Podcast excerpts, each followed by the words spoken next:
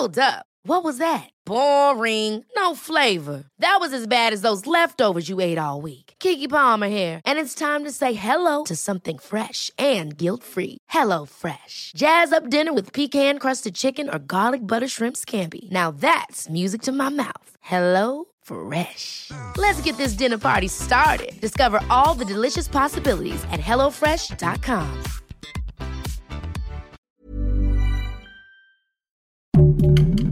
Heraldo Podcast, un lugar para tus oídos. Hoy, en primera plana, ¿compraste algún vuelo en este buen fin? Ojo, no deben cobrarte el equipaje de mano.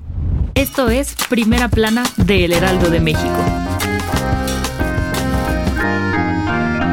El Buen Fin 2021 sigue su marcha y de acuerdo con la Procuraduría Federal del Consumidor, Profeco, arrancó con el pie derecho, pues ha contado con la participación de miles de compradores y proveedores en sus primeros días. Sin embargo, la dependencia dio a conocer que ya cayeron las primeras sanciones de esta edición del Buen Fin, pues castigaron a las aerolíneas Volaris, Aeroméxico y Viva Aerobús, con sellos de suspensión en los aeropuertos de San Luis Potosí y Puerto Vallarta, ya que siguen cobrando el equipaje de mano, algo que es considerado abusivo. Cabe recordar que hace unas semanas las autoridades hicieron un llamado a las aerolíneas para detener el cobro que hacen en su tarifa por equipaje de mano y evitar con ello acciones legales en su contra. Ante esto, las aerolíneas informaron que a partir de ahora incluirán el equipaje de mano de hasta 10 kilos sin cargo extra, aún en su tarifa más baja, y se comprometieron a modificar su página web lo antes posible con los nuevos términos de venta. El titular de la Profeco, Ricardo Sheffield, dijo en entrevista exclusiva para el Heraldo de México que los sellos de suspensión son una llamada de atención para que ambas empresas cumplan con lo establecido, pero podrán seguir vendiendo boletos. Ante esto, el funcionario lanzó una nueva advertencia contra las aerolíneas y aseguró que los consumidores podrán levantar una denuncia para reclamar la devolución del dinero o el respeto de sus derechos. Con información de Daniel Callejas y Laura Quintero. ¿Quieres estar bien informado? Siga Primera Plana en Spotify y entérate de las noticias más importantes.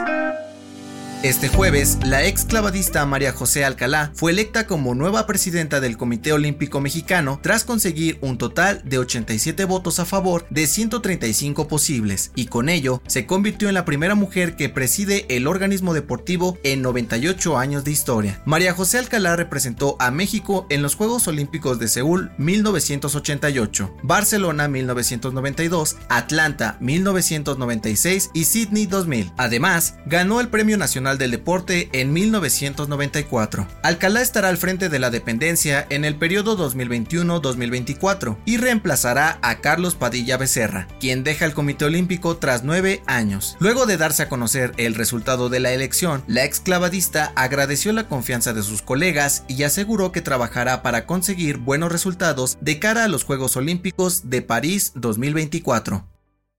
El secretario de Gobierno de la Ciudad de México, Martí Batres, dio a conocer que en las próximas semanas comenzarán con el reordenamiento del comercio ambulante en el centro histórico. El secretario dijo que no conocen el número exacto de puestos informales que se encuentran instalados, pues la crisis económica derivada de la pandemia por COVID-19 obligó a cientos de familias a buscar trabajo en la informalidad. Ante esto, comentó que el proyecto de reordenamiento se realizará de la mano con organizaciones sociales, empresarios, líderes del comercio informal y vecinos de la zona, con el fin de ofrecer mejores condiciones para todos. Martí Batres no confirmó si este reordenamiento traerá consigo el retiro de puestos ambulantes. Sin embargo, aseguró que el propósito principal es cuidar la integridad de todas las personas que transitan por el centro histórico. Con información de Cintia Stettin. En otras noticias, el consejero presidente del INE, Lorenzo Córdoba, dio a conocer que la consulta popular de revocación de mandato del presidente Andrés Manuel López Obrador se realizará el 10 de abril del 2022 y no el 27 de marzo como se había establecido previamente. El cambio se debe a que se amplió el plazo para recolectar firmas en todo el país. En noticias internacionales, la Organización Mundial de la Salud informó que en 2022 podría haber desabasto de jeringas para vacunar a las personas contra el COVID-19